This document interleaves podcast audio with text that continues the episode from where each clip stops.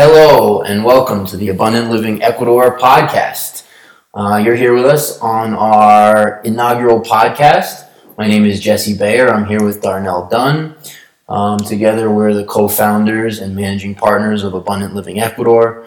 Um, you know, and we hope to bring you a entertaining and more importantly informative weekly podcast, um, chatting about Ecuador, uh, our experiences here, business opportunities here, our business um, for people who are looking for information on Ecuador, looking to relocate or invest in Ecuador. We hope that this is, you know, this is really aimed at you.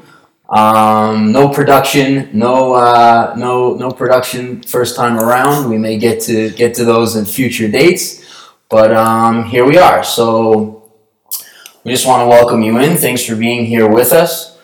And um, this episode is going to cover really our story. Um, you know what brought us to Ecuador, how we got to this point, um, what we found when we came here, and you know, sort of where we're at and, and what the opportunities are here and what, you know, what the process is like and really all things Ecuador. Um, so Darnell, what, uh, go ahead and introduce yourself and, uh, and we'll start. Yeah, sure. Uh, thanks everybody again for tuning in. Uh, my name is Darnell Dunn, born and raised in Boston. Uh, left a career in financial services as an investment consultant for about five years or so. And really, my reason for coming down here was just to have a different lifestyle than I had, uh, working a lot, um, and felt that at that point like I was having to make a final decision or something that seemed final about what I wanted to do and where I was going to live. And I wasn't really comfortable with that direction so much. And at the time, Jesse approached me. He had been in my ear about doing a development here in well, at first it kind of evolved. It started with South America, and it, we ended up choosing Ecuador, and we moved down here a little bit over two years ago um, to find a piece of property.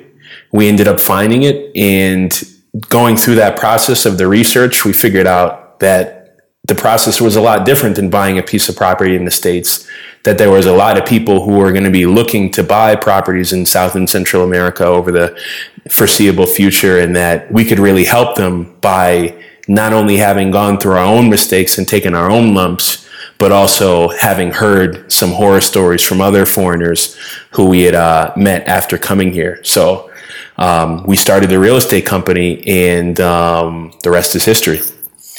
Yeah, I re- it's funny. I re- you know you reminded me when you said that. I remember talking to you at that time in the last several months when you were still uh, in Boston working for Putnam Investments and you know doing well, making good money, all of that. But I remember just how miserable you are at that time before uh, before coming down here. And just, it's interesting to have watched you over the last couple of years. Just you know how much how much happier you are, how much you, more you enjoy life. But um, yeah, I mean, I have a you know di- different but similar story. Um, you know, I was in New York City. I was investing in real estate.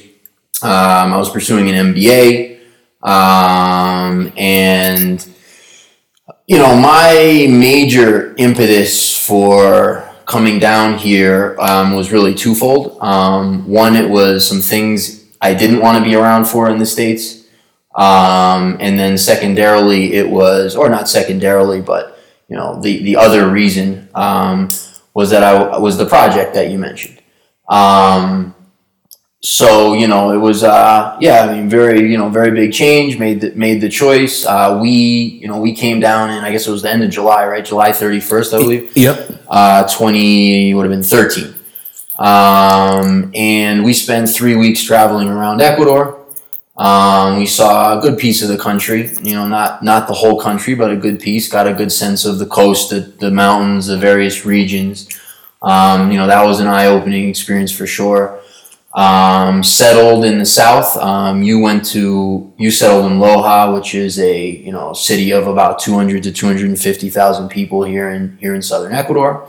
Um, I settled in Vilcabamba originally I live in I live in Loja now as well, but I settled in Vilcabamba, which was uh, which is about 35 to 45 minutes outside of Loja by car. Um, and as you said, we went through the the land you know the land search process, which yeah, really opened my eyes as well. Um, I mean, I think we both had the same experience in terms of you know doing the due, diligence on various properties, looking for various properties. It's just so different. Um, you know, no title insurance in Ecuador. Um, no, you know, the due diligence process is very different. Uh, uh, chain of ownership, you know, ownership chain is, is different. So you can have uh, owners who may have a claim on a, on a property that isn't immediately obvious when you're when you're you know checking out the title or researching it. Um, you know, you've got protected land here. You've got land that you know if you don't if you don't go check with the with the ministry uh, that you know covers that particular um, you know protection, government protection that could be on the land. Um, you could, you know, we've heard, we obviously known people that, that this has happened to. You could purchase land that's in a protected area. You know, can't build a road, can't build a house, can't can't build on it. So, you know, there's a lot of things. You know, and also, I guess, I guess, really, also, Darnell, for us, you know, from my perspective, from both of our perspectives, there was just such a lack of information. Um, you know, a lot of the stuff that we had researched in or in you know in the states prior to coming down was either inaccurate, incomplete, or you know, or just old. Um, and so, you know, we wanted to fill that void in terms of providing quality, reliable information on uh, this area, and then also that you know the access to properties. Um, there's a few websites, you know, in southern Ecuador where you can, you know, you can see listings, but you know, to have there's no broad marketplace. There's no real place where buyers and sellers can find each other, um, especially foreign buyers. Um, you know, we, we had good laughs uh, when we were, you know, doing the projects. Like, well, we've had a lot of laughs lot since we've been here.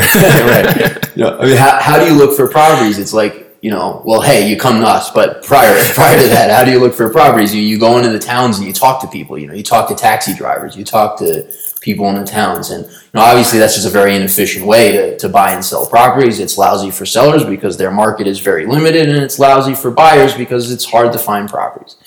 So you know, we we and also, I mean, obviously, any you know, we should touch on um, you know the relocation services stuff. You know, yeah. we also we also went through the processes of you know getting cell phones. You know, yeah, you, you, that sounds easy, right? It's different here. Yeah, or, uh, bank accounts, bank accounts, right? you know, visas, bank accounts, uh, you know, all, all of those things. Um, so, you know, we went through all those processes, as you said, took our lumps uh, in, in a few of them, but you know, created all those relationships, and you know, that stuff is very easy now. You know, we've been here a couple of years. We're integrated in this uh, society. Yeah. We speak Spanish. You know, those things are very easy now. Yeah. So we set up a company really to make all of those processes that we sorted out ourselves, uh, you know, more standardized and streamlined and really just easy for people who are coming now, you know, who want to work. yeah. Us. So I mean, the idea is really that after being here for two plus years, that when you come here and work with us, it's like you've been here for as long as we've been here.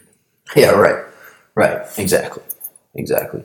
Yeah. I mean, it's funny how different some of those things were. I mean, I remember, you know, we were in we were in Quito. We flew into Quito, um, and you know we wanted to open bank accounts and we wanted to get a safe deposit box. And you know, coming from the states, you know those two things are really easy. Oh, which by the way, that a lady from that bank called me the other day to tell me that she was going to take money out of the account to pay for that. That was the first time that happened in two years. So I don't know that they've charged us before that time. The the one in uh, Cuenca. Yeah, uh, yeah, yeah.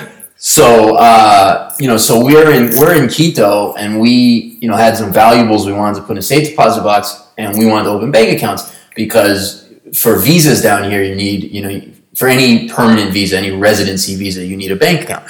So we go to get bank accounts, and you know I, I don't know we maybe hit five or six banks, and not only you know not only six we, six I remember it well. I remember it well. You know, not only could we not get visas, or excuse me, not get bank accounts, but it was also impossible to get a safe deposit box. Yeah. Um, people laughed at us.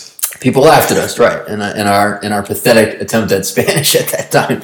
So I mean, it's it was just you know it's just an example, but it's really a it's a telling example in terms uh, you know as far as the differences down here with those things. You know now you know you or I can walk into a bank or walk anybody into a bank and get them a bank account in two seconds, but at that time in Quito, we found it impossible without those relationships. You know, we ended up getting a bank account in Cuenca through a lawyer. You know, who, That who we had a- paid. who we paid, right? Who had a personal connection and got you know got us the, got us the accounts. But You know, one thing that I, I think we should mention at this point too, it's easy to forget because I think we did a blog post about it.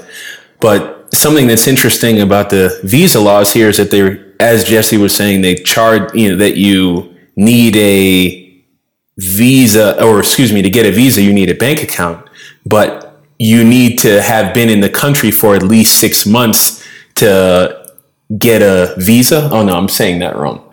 But basically, the point is is that you need a visa to get a bank account, but a bank account to get a visa. Uh, one of the requirements is having having had a bank account for a certain period of time, but you can't stay in the country long enough to do that without having Right. getting a, ha, without having had a visa, Right. unless of course you know somebody. Right, right. So, uh, right, exactly. Our visa, the visa, you know, the immigration was telling us we need a bank account. The bank account was telling us, or the banks were telling us we can open a bank account once we have a visa. So, you know, that was that was right. As you said, unless you know somebody, and then you know, you just open bank. Which which came first, the chicken or the egg? Right, right. So, so yeah, that was you know that, that was an interesting interesting experience. As were all of them. So you know we've we've set up this company to make all of those things really easy for anybody who's relocating here. So you know whether you're looking for short term housing, you need you need to deal with your visa, you need to deal with legal matters, you need to open a bank account, you need to get a cell phone. Um, you know, we just, you know, we, we, we will help you out with those kinds of things if, if you're purchasing through us. And then we also have a standalone, uh, standalone relocation services option.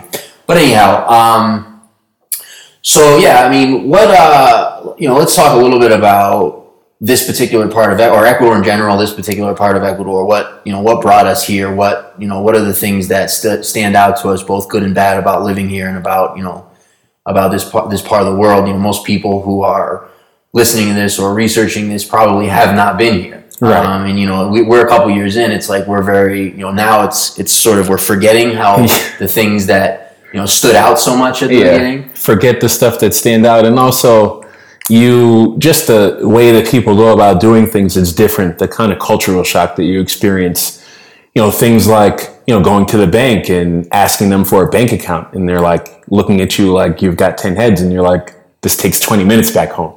What's wrong with this? What's wrong with this picture? And that that I think is is the thing that you forget most because I think for the most part we've adjusted to the pace of life here and Sure. how things are done, and sometimes it's it's hard to put yourself in the put yourself in the in the shoes of somebody who's never been here and somebody being like, well, why can't I do this? And being frustrated. I had a conversation with a, a guy the other day. Um, it was actually Ben who was here the other day. And I think he really said it well. He was saying, you know, when you come to a place and you don't know the language and, you know, this person that you're with is your first, you know, is your first point of contact and they're telling you something that doesn't make sense and communicating in another language, your first instance is to be like, oh, somebody's trying to screw me. Yes, yes, yes, and I've you know I I've seen that a lot. You see that with people. You see, uh, you know, foreigners getting upset in those kinds of situations because they think that the people are you know sort of trying not to help them, and that's just almost never the case. Um, but yes, that's a, that's very that's very spot on. I've noticed that um, quite a bit. Talk, Darnell, talk a little bit about um, the differences from your perspective in terms of coming from you know you were in financial services you know squarely in corporate america. Um, you know I, I think you were working at that time you know 10 12 hours a day at least five days a week.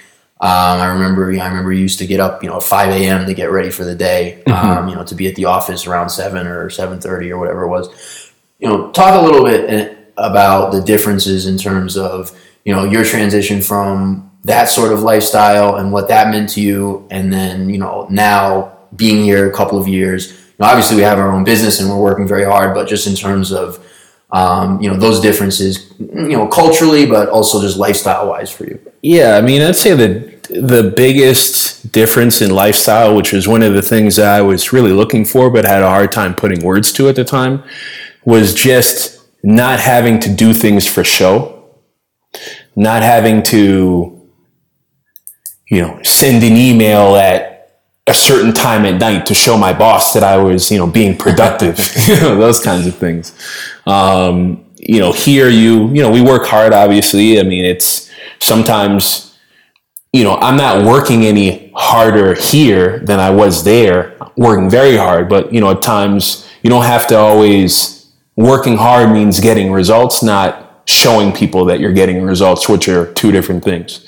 So if I want to take, you know, if I want to walk into the office at 11 o'clock on a certain day or leave at a certain time, um, all I need to do is what I need to do. I don't have to, you know, punch the clock. Um, so that's the biggest difference for me. And also the, that and also travel, you know, living in an apartment right above the office is, is pretty convenient as well too. So I'd say those are really the biggest, the biggest things is just having, um, and then also, you know, having a, a business here where you're really focused on results as opposed to you know other stuff. Like we're doing we're you know living in a foreign country having a business being able to help people who are trying to do the same things that we're doing you know either buy a property start a business invest in ecuador which you know i think is i can't really picture a, a place that's really better to live. Adjustment coming here but you know, man, I couldn't. It's it's hard to picture myself being more happy living in a place. I mean, it's it's got a lot of cool lifestyle benefits that I I think people are looking for and just don't know about it.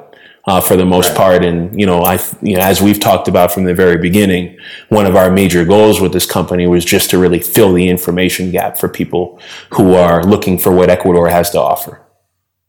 Right, and you know, just to give people a sense, um, so we rent out a really nice office space on um, the nicest street in Loja.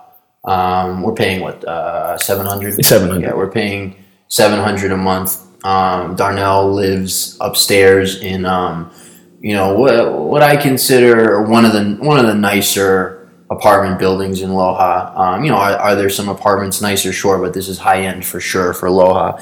Uh, you're paying what three fifty? Three fifty a month. Three fifty yeah. a month. Um, yeah two so, bedroom, one and a half bath, large, large uh, living room, dining room area, kitchen, um, laundry room area, um, and subterranean garage. Right, right. So you know, a lot of people have cost of living uh, questions. You know, cost cost of living here is, um, um, gosh, it's. I mean, I came from New York, um, which is obviously an expensive city. Um, you know, sticker shock in a good way. It's it's almost hard to spend money. Um, now there's import taxes here, which um, you know maybe we'll get into that a little bit later in terms of some of the drawbacks of living here. But uh, there's import taxes here, so that makes certain things very expensive. If you want to buy electronics, if you know the tire the tires for my truck, for example, four four new tires are over eight hundred dollars because they're imported. Um, so there's some some some expenses here that you you would deal with. But in terms electronics, of electronics, basically anything that's important. Anything, yeah, exactly. Which is a lot of other than you know food and you know your living costs because of rent, right, or things like that. Yeah, right. But in terms of, you know, I mean, lunch lunch in Ecuador pretty much throughout, but certainly in where we are is between you know dollar seventy five on the lowest end, three dollars or three fifty on the highest end. You know, average in low I would say is what two fifty. Yeah, that's a that's a yeah so you know, and then that's that's that includes you know a, a meal, uh, soup, and, and a drink. You're getting for two fifty. Um, yeah, we should talk a little bit about soup too. Soup is good. soup is good. I mean, I've I, have i have eaten more soup in the last two years than I had in my entire life up up to that point. Yeah, yeah, I mean, you know, some people get sick of the food here. I would say, um, you know, a lot of certainly a lot of rice and beans and a lot of meat um, would be your average kind of Ecuadorian, you know, cuisine. Um, but you know, I don't know. I like it. I think it's I think it's decent. But yeah, soup, soup, rice, beans, meat. If you like that, you're, you're, in, you're in, good shape. you came to the right place. You came to the right place. But yeah, but you know, also in terms of prices, I mean, gosh, for you know, for five dollars at the market um, you could get enough food to cook for you know a few days. Um, you're just it's it's it's almost hard to spend money. Eh, taxi taxi rides, for example, most most of the city is covered in a dollar taxi ride. If it, if you get if you're going from end to end of the city, it's a little more. Um, Yeah. I, you But know, no more than I don't think from north to south you would pay more than five dollars in a Right. taxi. And that would be what, like a, we're talking 20 minute ride or something. Yeah, twenty minutes, maybe even a half an hour. Yeah. Yeah. So I mean if you're if you're anywhere within, you know, the main areas of the city, it's a dollar. Um, you get into a, you know, 10, 15, 20 minute ride, it starts to go up a little bit, but that just, you know, gives you gives you a little sense of prices. Um, Not to mention, I mean, the public transportation here is very good. it is very good. Yeah, with the buses, um, you know, it's thirty cents to get on the, get on the bus and go for as far as they'll take you or to the route ends. So Right. And they come all the time and they're they're all over the city. They have great coverage. And they're safe. I mean that's another Yeah. thing. I think that's another concern or, or topic that comes up for people when considering Central or South America is safety. Now, you know, is all of Ecuador completely safe? No, but statistically, it's much, much, much, much, much safer than the United States. And this part of Ecuador is, I mean, gosh, it's it's hard to even for me to imagine how safe it is. I mean, there's just no crime. I mean, nothing happens. Nothing happens. The worst thing you ever could ever hear about would be like somebody, you know, gets into a house and you know takes a computer, um, and that is extremely rare. I mean, there's just there's just no crime. There's just no crime. Um, you know, which is which is nice. I mean, I know you, for example, walk around the city, you know, all the time. You know, any any time of day, any time of night, anywhere in the city, and without any concern for your safety. Right. Yeah. All the time. You know, and at all times at night. And I mean, I've been to places like you know Machala on the coast, which you know the coast is certainly a little bit more dicey in that way, but not. You just have to be aware of yourself and not do any anything that common sense wouldn't lead you to do.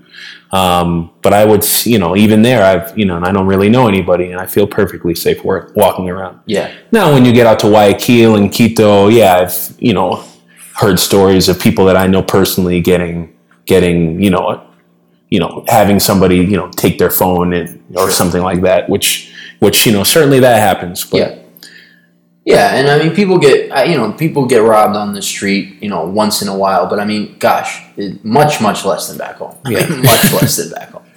Um, so yeah, very safe, very safe city, very safe area. Um, You know, Jesse, one thing that I think um, now that we're on that that that is a question that comes up when I talk to people or get emails or calls in the office is, you know, what's it like for you having a uh, seven year old daughter here?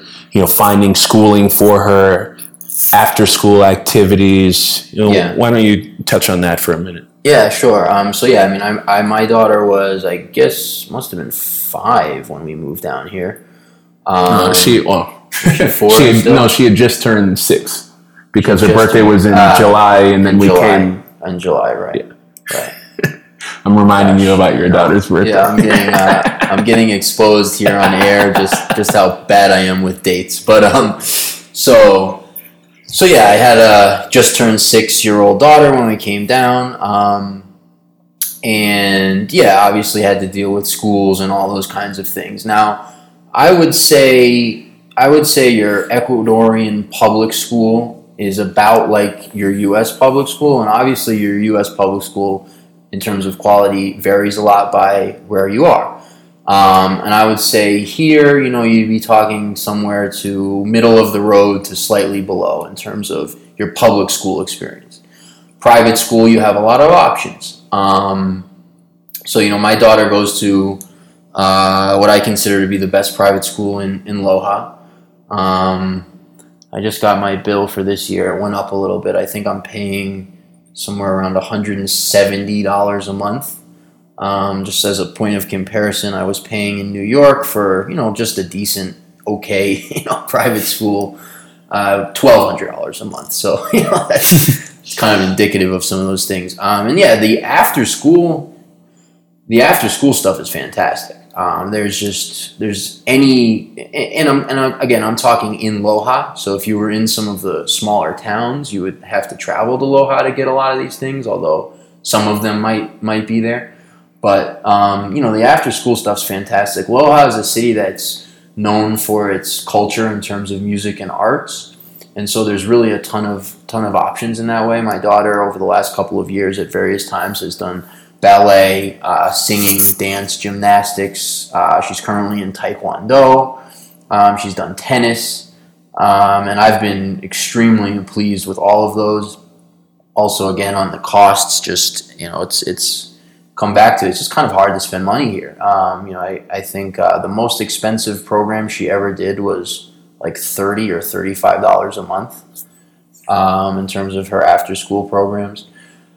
Uh, you know, bus picks her up in the morning, takes her to school. Um, again, a lot of those, some of those things are just, they're just nice here in the sense that there's just not all of those, and you know, this brings in a lot of other topics. Maybe too much to cover just in this one podcast, but um, a lot of those things are just uh, much less pressure filled than they are back home. Much less, you know, you don't have the sort of lawsuit mentality that you have back home, and as a result, it's just a lot easier to talk to people and deal with things. So the bus driver picks her up, drops her off. If I'd like the bus driver to drop her off at a different location, I just you know shoot him a text or give him give him a ring, and he does so. Um, so yeah, I, have been you know I've been happy. You know the kids kids learn the language so quickly. My daughter is completely fluent in Spanish, speaks Spanish without an accent. It's uh, quite amazing. I'm a little jealous of her in that way. Um, so yeah, that's been you know a very positive experience. Yeah, you know one thing that sticks out to me about that is that you've got the bus driver's personal cell phone number. Right. And how many people at home have that kind of relationship with, you know, somebody like that? Right, right. And those, I mean, those cultural differences I appreciate here. You know, I think, you know, well, we're getting into that. What, what, what are some of the cultural differences that you don't appreciate about, uh, about, about living here? I would say you know, all of them are pretty general um, from what I understand just about Latin America in general.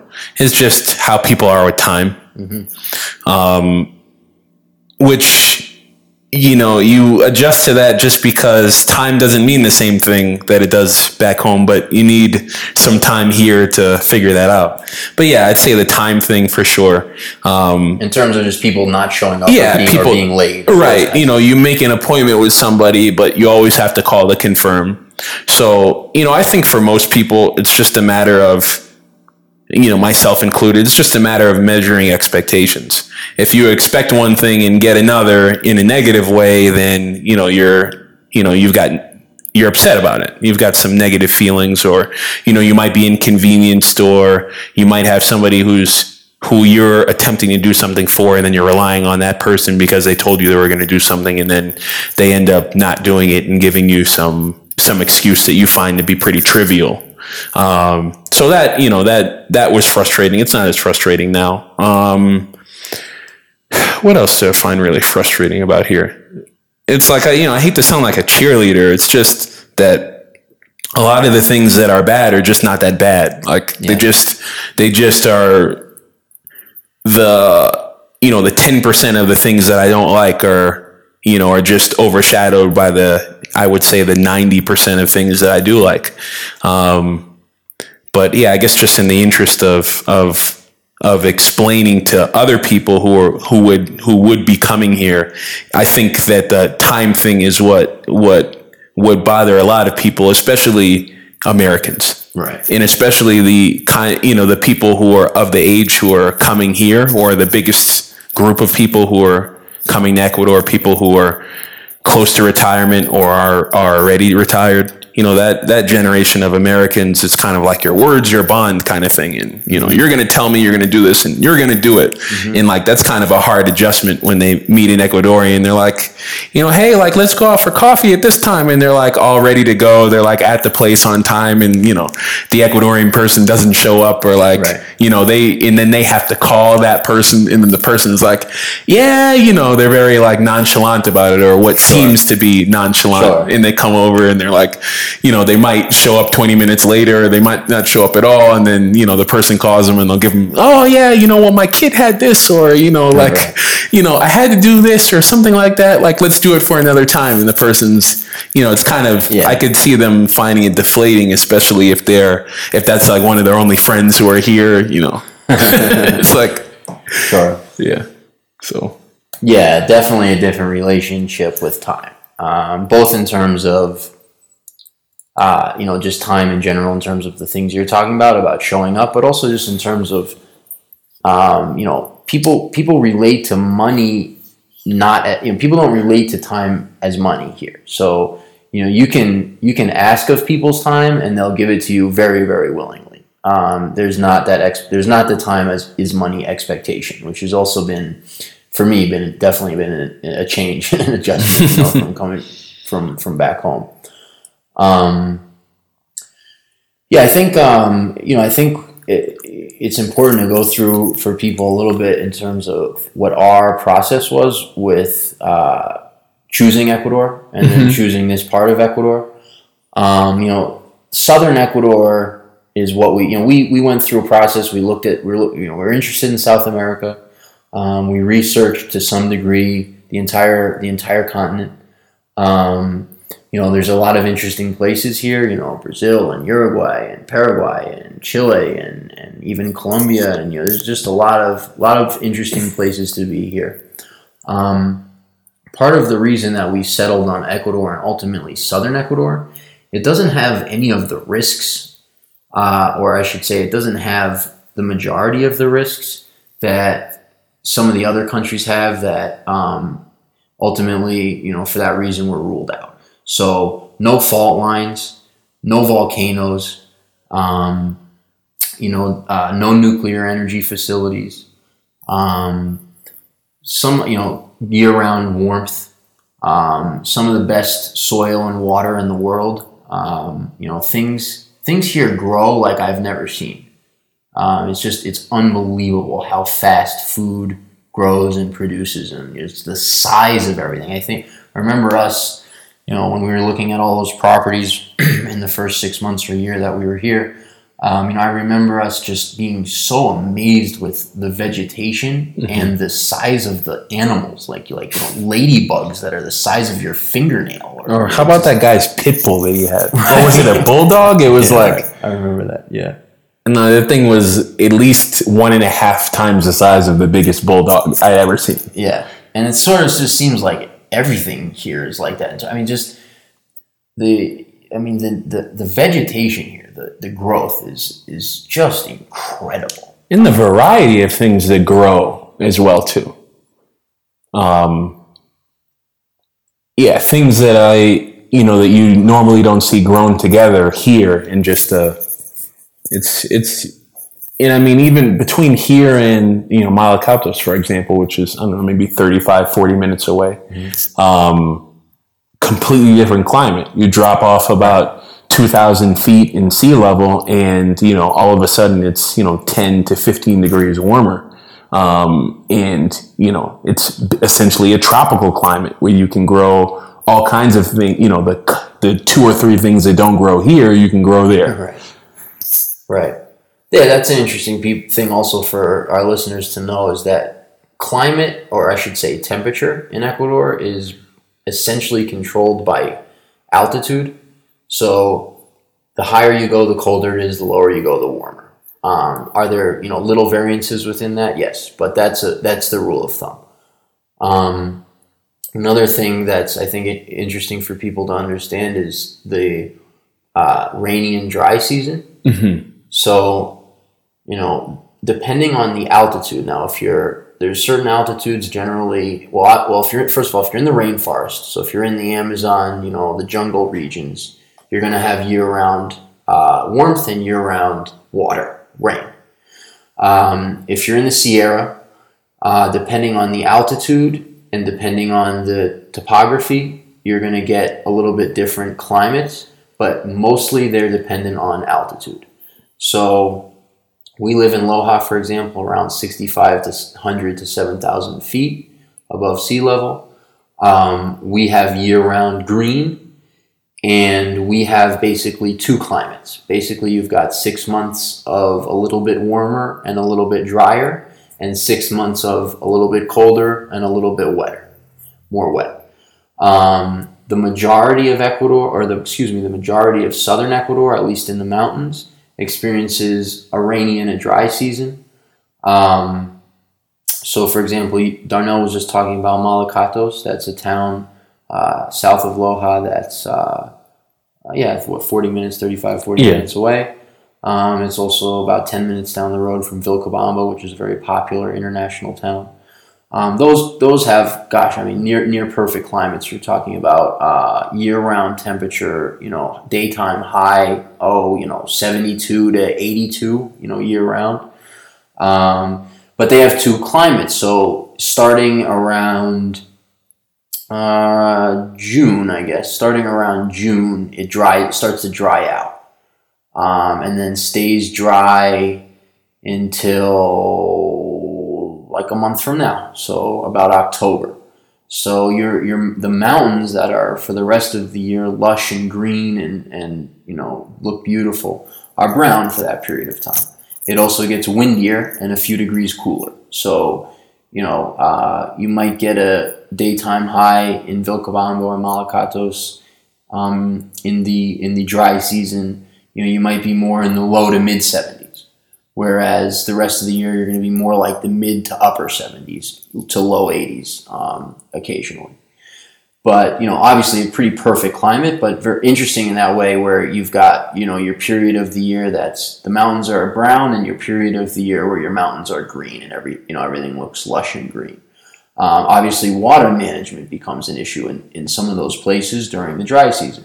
So if you're looking for properties in ecuador if you're interested in you know growing food but even if you're just interested in keeping your property looking nice you know you want to make sure you've got a year-round water source um, Anything you want to add on, on, on that subject? You're right. Um, well, the one thing I, I think, uh, just in terms of giving people an idea of what it's like being here, when we first got here, we were so confused about the fact that you've got people who have homes here in Loja, but also have a home in Malacatos or Vilcabamba, 40 to 50 minutes away. Um, the thing is though is that that distance isn't really indicative of how different the weather can be. Right. Um, and so people have their second home where they'll spend the weekends with their family where they've got a larger piece of land and they'll go out and you know barbecue or you know just spend some time in a warmer climate. And um, a lot of times people have homes that are worth more than the homes that they live in you know during the week out there. And they you know may may spend between you know 48 and six hours there per week. right, maximum. Right. Right. Um, yeah, I mean it's the land of microclimates. Yeah, you know, for sure. So it's like I mean we're in Loja. Um, we can drive, you know, forty-five minutes to Catamayo and be in a much drier, much hotter climate. You know, almost desert-like. We can drive another direction, 35 minutes, 40 minutes to Malacatos, Vilcabamba area, Landangui area, and be in, you know, I, I sort of describe it as like San Diego type weather, you know, basically just, just 75 to 80 all year. Um, we can drive an hour in another direction and be in the rainforest. Um, and then Loja is a little higher and therefore a little cooler um, stays green year round, doesn't have the same type of dry season. In fact, the dry season here is, is basically opposite to the dry season uh, in, in most of southern Ecuador. You know, if you're in Vilcabamba and you keep going south, um, you know, eventually you hit Yangana, maybe, you know, 25 minutes or something, 20 minutes down the road. Mm-hmm. And that's much cooler and also stays green year round.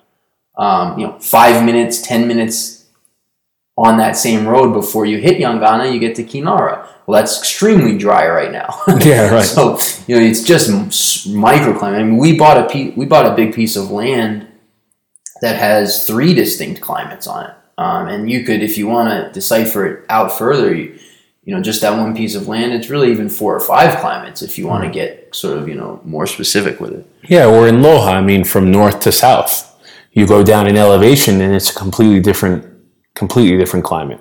You you can be in one part of the city and see another part of the city where it's raining, but it's not raining where you are. Yeah, or right. the sun can be out and it can be raining, and not like a sun shower, but like it's raining.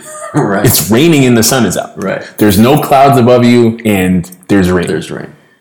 Yeah, it's very it's very cool watching the rain sort of roll through the city in different areas, and it's yeah, as you said, very common. You know, you're sitting in warm, sunny, dry area watching rain in this part of city or that part of the city. Yeah, that you could walk to in ten or fifteen minutes. Like yeah, I mean, it, if that much, right? Yeah. Exactly. Um, yeah, I mean, I think you know, a question a lot of people always have. Uh, about Ecuador and about coming here is obviously visa options. Um, excuse me, purchasing purchasing options in terms of real estate. Ecuador offers really great visa options. Um, Darnell, go ahead and go ahead and touch on uh, a few of those as Okay. far as as far as the residency visa. Okay.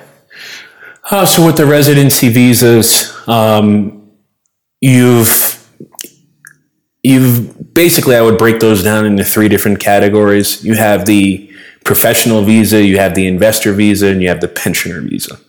Um, with generally speaking, with any of those, they have different requirements, but ones that they all have are criminal records that you'll need to get um, on the federal level from the FBI and then also from your state of residence.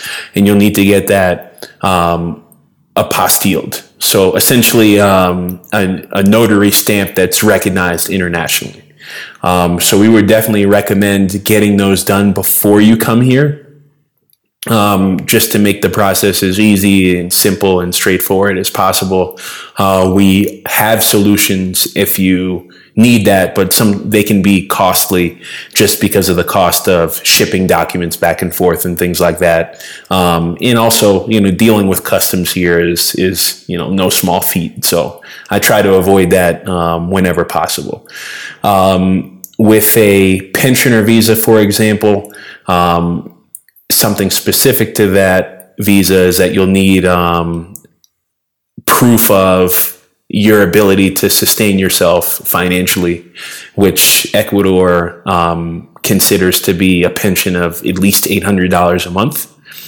Uh, with an investor visa, there's a couple of different ways that you can do that. You can purchase a property or um, buy a bank CD that has a value of at least three, or excuse me, thirty thousand dollars.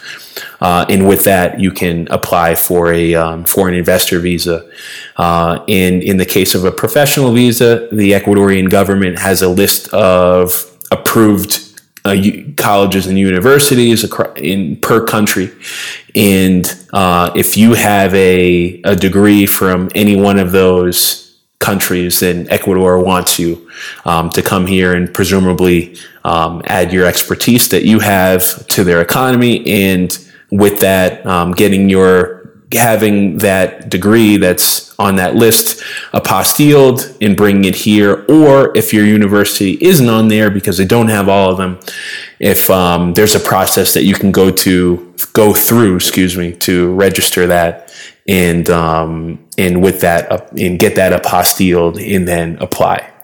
Um, so those are really the the biggest components. The other components are just things like having at least six months of validity on your passport, um, and those kinds of things can all be done here fairly easily. But getting the documents that you need from your home country apostilled and here are the most important parts, and and the other small logistical parts we can always get set up here fairly easily. Yeah, um, yeah. I mean, the thing that that jumps out at me with with the visa options is just uh, h- how low the bar is. I mean, it's just really easy to it's just really easy to immigrate here. Um, you know, I mean, Darnell, you, for example, you're on a you're on a professional visa. Right. You know, what what what did you you know what what you went through to co- to to take care of that? It meant you know showing that you had a college degree. Which you know, who in the United States doesn't have one of those? Right. So you know you have a college degree. You're now you're now a resident. Um, You know, three years later, you can apply for citizenship and you get your passport. Um, so yeah, I mean, it's just you know, and, and obviously the pensioners visa for retirees or people you know who have a pension of any sort is obviously a great option as well. But I mean, yeah, most people have a college degree, so um, you know, I mean, you know, you have a college degree, you can come to Ecuador and get and get your you know your your cedula, which is your you know national ID card. Yeah. The other thing about that too is that it's such a low bar for just getting into the country. I mean, with a, it, there's maybe ten countries who need an actual visa to come here. Everyone else, they just present their passport and they're allowed to be in the country for at least Right, and that Um, certainly three months. and that certainly applies to any of the quote Western countries, Right. you know, U.S., Canada, Europe. Um, yeah, Yeah, I think the the countries on the list are, that you can are like maybe Iraq and Iran and like Kazakhstan or something like that. It's a it's a very short list, and and even if you're coming from one of those countries, which I've met some people who have come from Yeah, those yeah. countries, it's fairly easy to get a visa at that point. Yeah, yeah, yeah, yeah. I mean, and, it's if you're looking at you know that's really a major hurdle for people if they're looking at relocation or investment options. I mean, uh, you know, which is just not a hurdle here. The other thing I think is you know interesting in those ways if is if you're an investor and there and there's certainly some drawbacks to investing in Ecuador, but if, if you're an investor, um, you know, there's no no barriers to foreign ownership of anything. Um, there's no export barriers whatsoever. So if you, you know, if, in fact, they encourage them.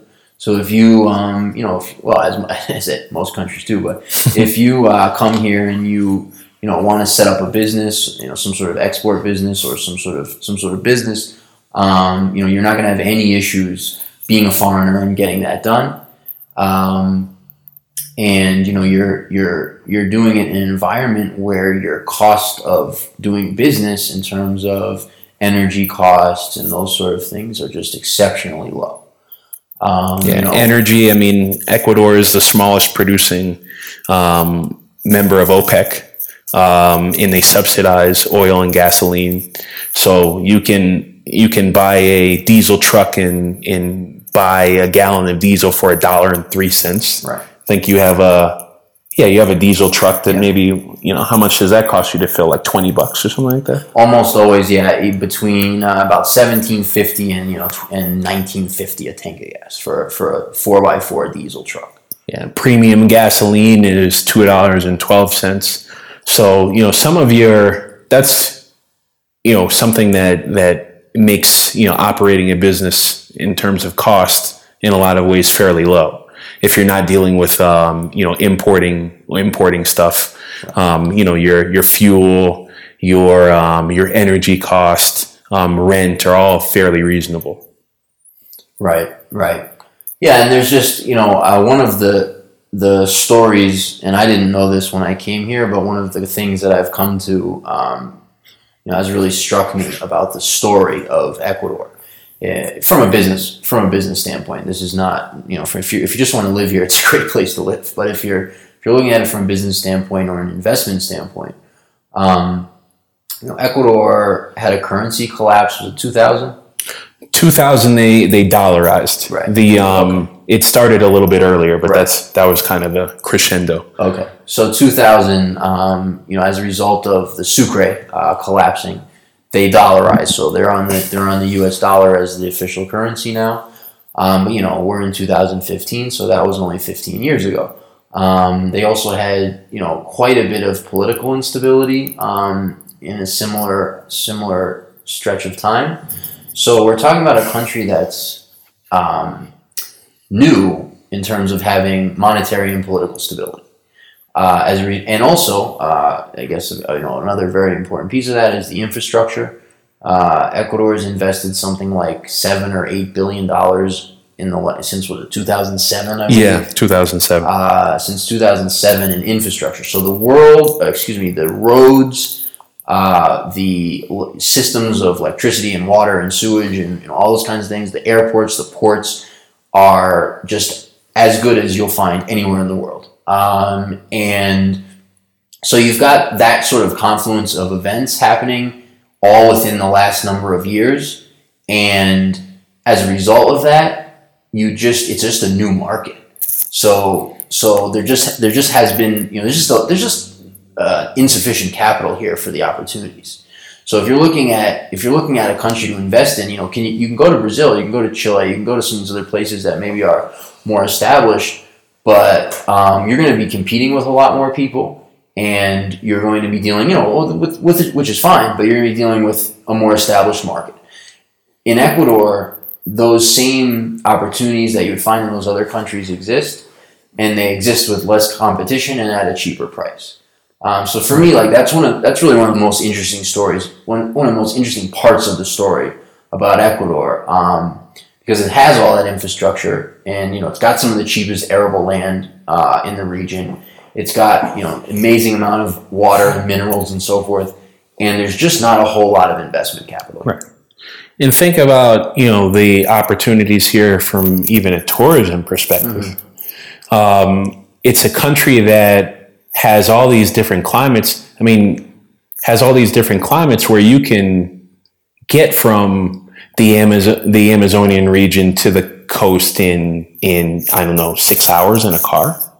You know, you can fly from one end of the country to the other um, for you know as cheap as seventy dollars. Uh, as cheap as well, yeah, round Yeah. trip. Yeah. round trip. So, um, you know, this country has, you know, the world famous Galapagos Islands that, you know, a lot of people when I left home didn't know was part of Ecuador. In fact, I didn't know. I didn't know that. And there's so many other incredible tourism destinations that, you know, rival many of many, many others across South America that people know. They just don't, they're just not internationally known here. Um, so from a tourism perspective, I mean, this is this is just a huge opportunity because there's just so much to see. You've got it's the most it's got the most animal species per per square foot or per square meter in the world. yeah. Um, you can just see so much here, and you know, for people who want to surf, for people, yeah, I mean, really adventure tourism, hiking, rock climbing, bird watching. Um, this is this The is one of the yeah this is one of the premier places in the world. Um, in just uh, in it's just here at a discount price. Yeah. Hot springs, jungle, jungle adventures, you know, lots of indigenous all over. Um, yeah, no, exactly. Um, and, and again, you know, there's not a, not a ton of competition in a lot of those things and a, and a growing market. So, you know, a place that's really being discovered. And that's really, for us, the thing, you know, why we settled in this part of Ecuador, in, in southern Ecuador, is, is it's the least discovered part of the country, the least populous part of the country, and maybe, uh, well, from our perspective, really the, the, the nicest part of the country. Um, so you know, we're kind of in the in the uh, least discovered part of a underdiscovered country that's you know trending in the right direction. And has all the infrastructure in place already Right. to um, it's not like there's something that we're waiting for oh this will be a great good opportunity if they build a road here it's no it's just a matter of this will be a great opportunity once enough people know about it and they come Yeah, and and, and they are coming. I mean, and, and if you, you know, Cuenca, which is a great city. Um, it's a city about three hours from Loja by car. Um, great city. You know, it's the it's the destination for retirees now. It's it's it may be the most popular retiree destination in the world. Um, if not it's certainly top five and it has been that way for the last five consecutive years Yeah. So most people, most people go to Cuenca. It's a great city. I mean, I think both you and I enjoy Cuenca. Um, Cuenca is also in the in the southern southern part of Ecuador. Um, part of the, you know, we didn't go to Cuenca because it, you know it didn't have all the things you're looking for, including climate. You know, it's Yeah. it's cold. Uh, it can be pretty cold in Cuenca, and it can get cool in Loja as well. But you, if you don't want cool, you know, you don't have to go very far um, to outside Yeah. of Loja. I think you know how I like to describe it is the city of Cuenca is much nicer in, in any way you can imagine than the city of Loja, but the the province of Loja is, in my mind, offers a lot more opportunities and, and options eh, for climate, for growing, for lots of other things than the province of Azuay, where Cuenca is. or Cuencas. Yeah, I think that's. I think I you know I agree with that completely. Um, and, and and even just comparing the cities, and and you're absolutely right. Cuenca is it's a prettier city. It's got a lot more. Um, it's got a lot more just to offer in terms of restaurants, stores, amenities, those kinds of things. But then you know you have the flip side of that. There's a lot of traffic in Cuenca. There's not in Loja. Um, and you know, Loja is a little bit cheaper, both in terms of purchase and and and rental, Right. um, and it's warmer. So there, you know, it has it's a it's definitely a, a trade off um, on those kinds of things between Cuenca and Loja, which I which I consider two great cities. Yeah, the other the other thing too, I think that's kind of a trade off for some people is the expat community. Right. Um, Cuenca's got one of the has the largest expat community in all of Ecuador, um, and so you know for people who are looking for to connect with an expat community, that that's going to be a better fit for them. Whereas here in the city of Loja, there's not an expat community to speak of. Um, I know of foreigners here that I've never met before, and I've had people come into town and say, "Hey, do you know so and so, or do you know so and so?" Nope, never heard of them, or have heard of them and haven't met them. So I think that you know here it's more so a group of people who are integrating more into the culture here Right, um, exactly. because there's just not an expat community to speak of. There's not that infrastructure that's in place. Um, there will be eventually as people come into town, but it hasn't really been been formed yet. And I think that's that's probably the largest cultural difference between these two cities as it uh, stands today. Yeah, and I think you know, I think that I um, you know obviously you nailed. It. I mean, I would say, and this is you know nothing nothing but a guess, but just from you know living living and doing business in Loja, I would doubt there's more than hundred or two hundred expats in Loja. You know, right now, living in Loja right now. Yeah. Um, Yeah, I would say, you know, I mean, even 100 would be a high number, I would say. yeah, yeah, and I mean, and that's you know six months ago it might have been twenty. Um, If so- that. if that. So I mean, we it's a it's a, and it's it's an interesting place because it's there's no there isn't foreigners, but they do seem to be coming now, Yeah. um, and I and I expect that to pick up greatly Yeah. over the next period of time. So many people just passing through and checking it out. Both people that I've just seen in the street, um, people that I've just, you know, struck up a conversation with, uh, in addition to people who have called us specifically and told us that they were coming into town and, you know, asked to, to have us show them around and see properties and things. So um, that there's a big wave of people who are have expressed interest in coming here, and I expect in the next, you know, if we're talking in the next six months, that that that expat community could very easily double. Um, yeah, or even you know even multiply by five. Yeah. um, yeah. I mean, I think.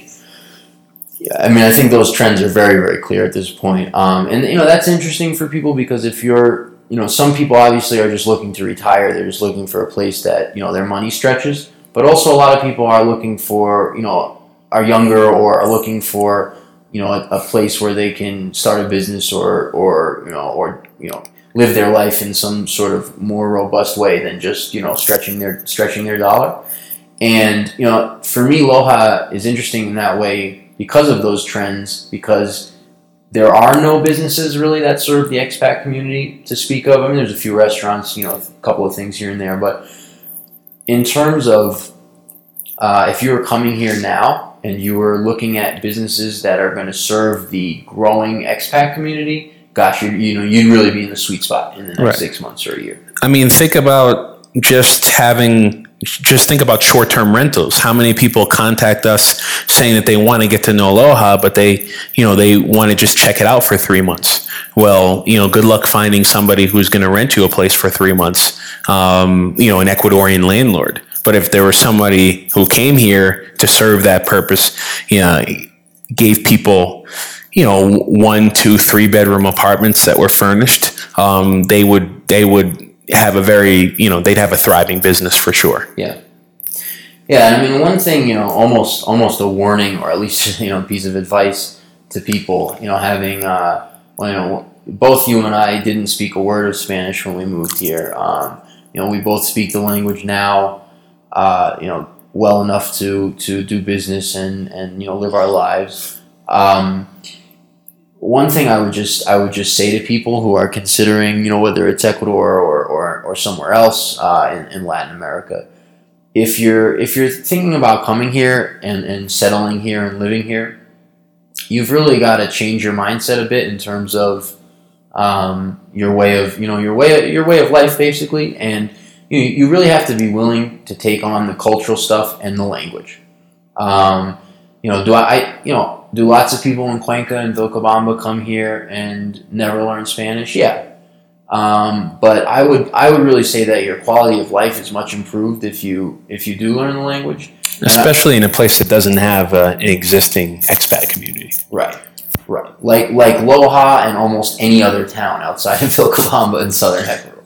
So so you know, come if you're gonna come here, you I, I would I would um, suggest you to really you know be willing to to accept the cultural differences that you're gonna find here, integrate, make friends, learn the language, um, you know, and do those do those kinds of things as opposed to as opposed to coming here expecting to live your life exactly as you lived it in in wherever you're coming from. at a discount price. And, right, right, which is which is the mindset I think of of you know peop a lot of people. Right, and that's certainly I think one of the trends just driving the interest here is that you know you can you can live the lifestyle that that they told you that you could live in the United States on Social Security in 1950 here Here, right? and actually do that. Yeah, which you can. Yeah. I mean, it's it's that's true. Um, Right.